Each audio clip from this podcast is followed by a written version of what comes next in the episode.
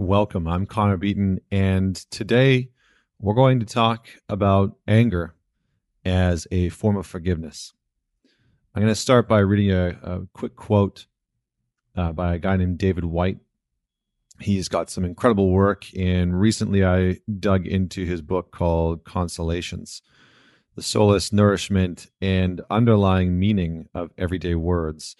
In it, David basically he's a he's a poet philosopher and in it he basically takes a single word and and unpacks its meaning in really its truest sense or as close as he can get uh, using other words. So here's a quick quote from David Whyte.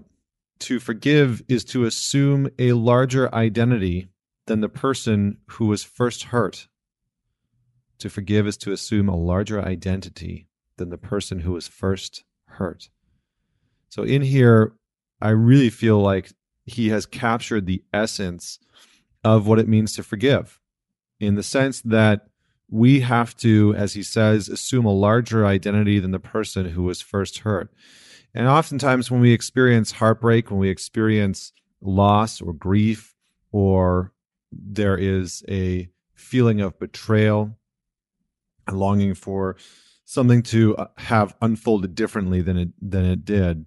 We need to move towards a space where we can uh, take on a, a larger perspective that forgiveness in essence requires us to have a larger perspective than the one that we entered into the pain with than we entered into the hurt with. So you know if we for example go through a breakup in a relationship um, and you know the relationship ends in such a way where we don't really understand why it has to end. And maybe one person leaves you leave or the other person has left and there's more questions than anything else. It can feel like a tremendous amount of disappointment and frustration of not knowing. And we can spend hours and days and weeks and months ruminating over trying to answer questions that never seem to end and at some point, the questioning actually becomes a larger problem than the need to forgive because we hold on to our pain with the unanswered questions. So, how do we start to move through it? Well, first, we need to come to terms with the sense of anger, whether this is uh, because of grief, a loss of someone, whether it's because of, you know, a, a failed business or a failed relationship. One of the first things that we almost always need to do on this on the path of forgiveness is recognize, face, embody, and understand our own anger. And I'm going to read you another uh, part here from his writing, and this is specifically about anger. Here we go. Anger is the deepest form of compassion for another, for the world, for the self, for a life, for the body, for a family, and for all our ideals, all vulnerable and all possibly about to be hurt. Stripped of physical imprisonment and violent reaction, anger is the purest form of care. The internal living flame of anger always illuminates what we belong to, what we wish to protect, and what we are willing to hazard ourselves for. What we usually call anger is only what is left of its essence when we are overwhelmed by its accompanying vulnerability. When it reaches the lost surface of our mind or our body's incapacity to hold it, or when it touches the limits of our understanding what we name as anger is actually only the incoherent physical incapacity to sustain this deep form of care in our outer daily life, the unwillingness to be large enough and generous enough to hold what we love helplessly in our bodies or our minds with the clarity and breadth of our whole being.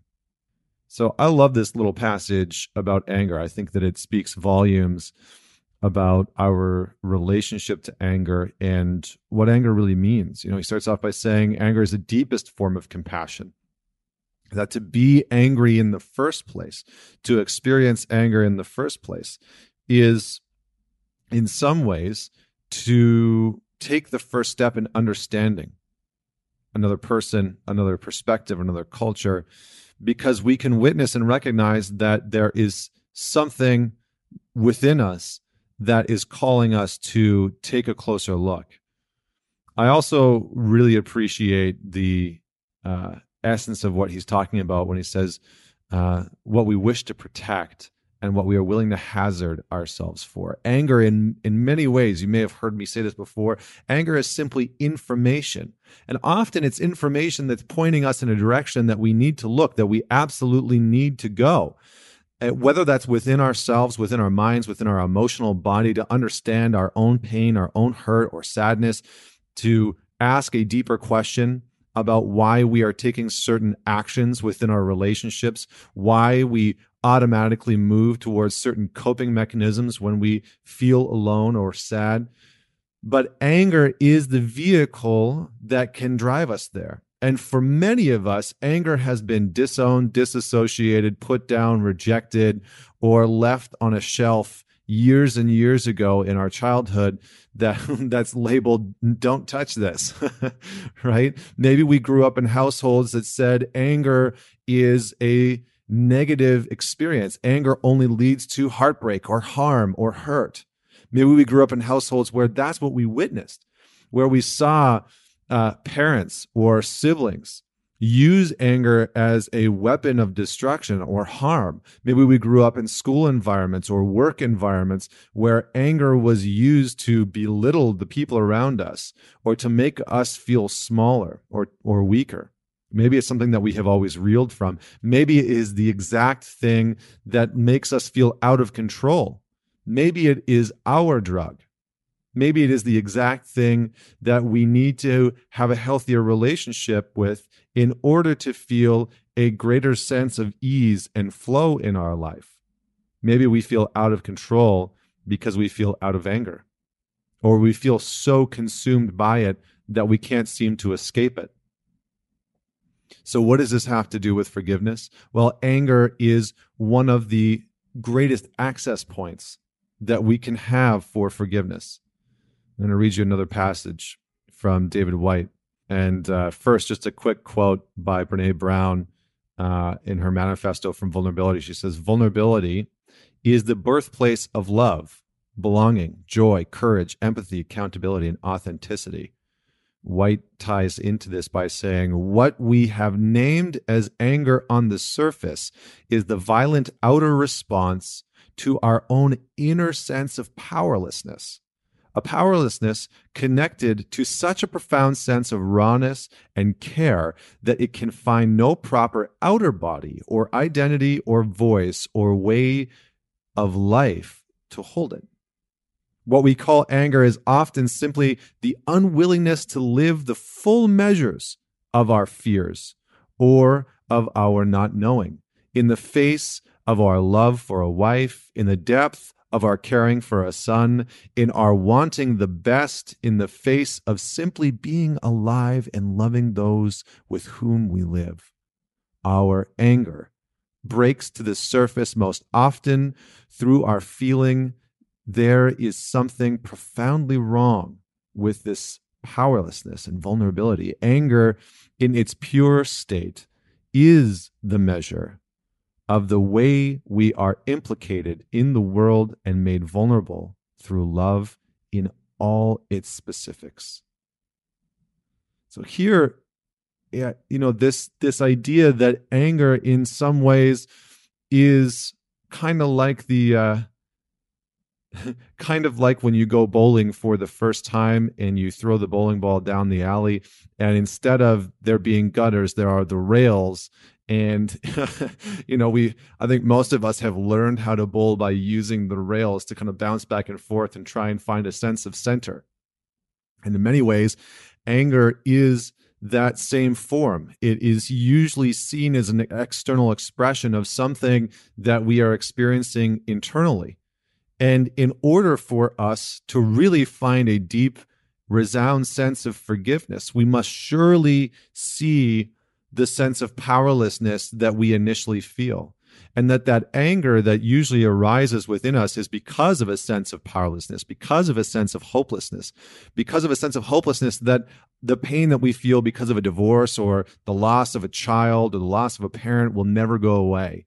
Or the pain of this sense of failure the guilt and the shame that we feel for our actions for the infidelity uh, within a relationship for the lies that we have told a partner or uh, a friend or a family member that that shame and guilt will never go away that we that we experience a sense of powerlessness to these emotions right? And so in its simplest form anger is the gateway to forgiveness in so many ways because it is teaching us where we feel hopeless, helpless, and powerlessness. It is teaching us where we are reacting to a sense of not feeling in control. And that in controlness is actually a signal of where we need to heal.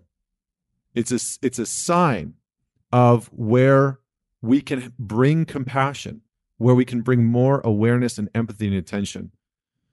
The Whyte goes on to say anger truly felt at its center is the essential living flame of being fully alive and fully here.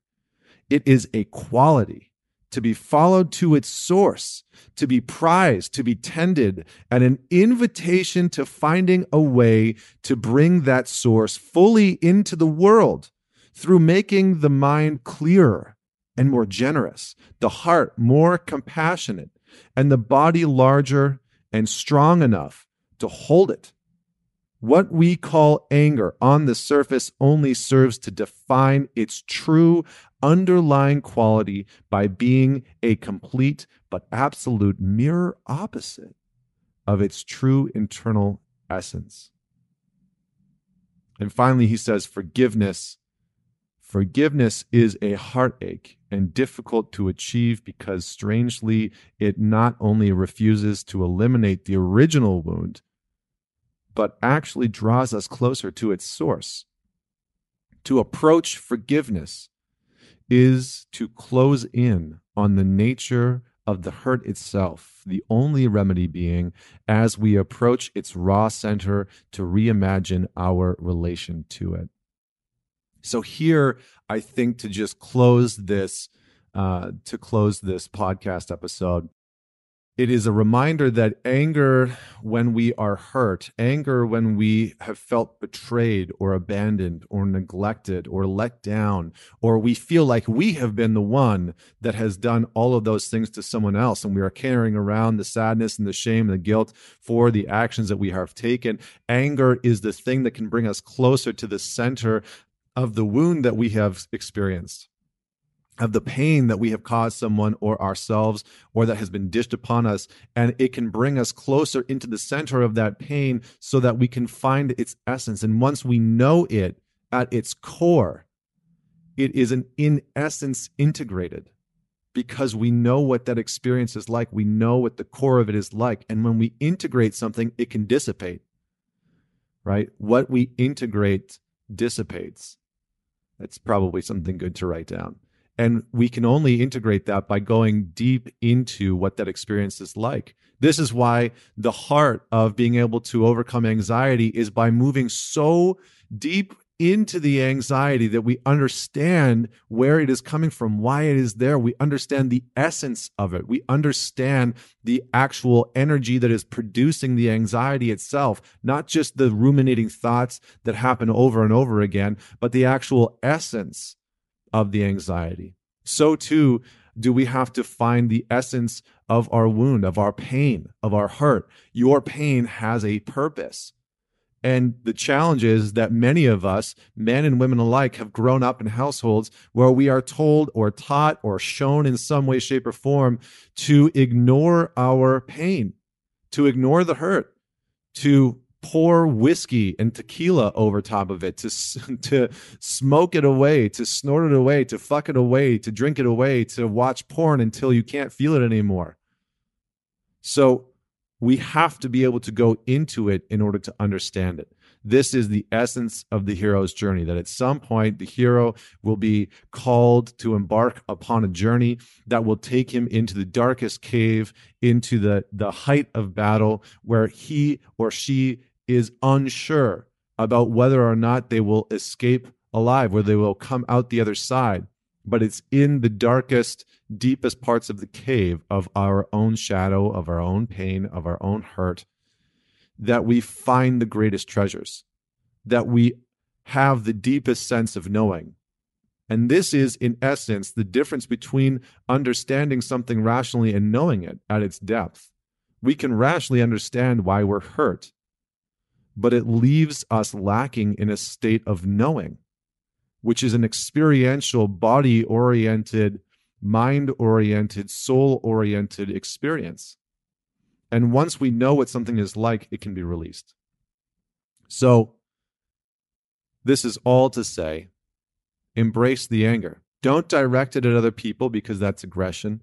Don't weaponize it. Don't villainize it. Embrace it.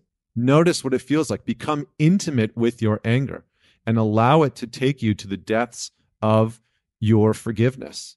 Allow it to provide the sense of courage to be vulnerable enough to go into the pain that you feel, the sadness that you feel, the hurt that you feel from the betrayal, from the letdown, from the failures, from not getting the promotion, from the health issues within your family, from the from the frustration that you feel from wanting so badly to help support quote unquote change the people around you and feeling helpless or powerless in your ability to actually enact change in their life, to wanting to support the alcoholic parent, the addicted child, and knowing that they have their own journey. So, thank you so much for tuning in today. I hope you enjoyed this episode.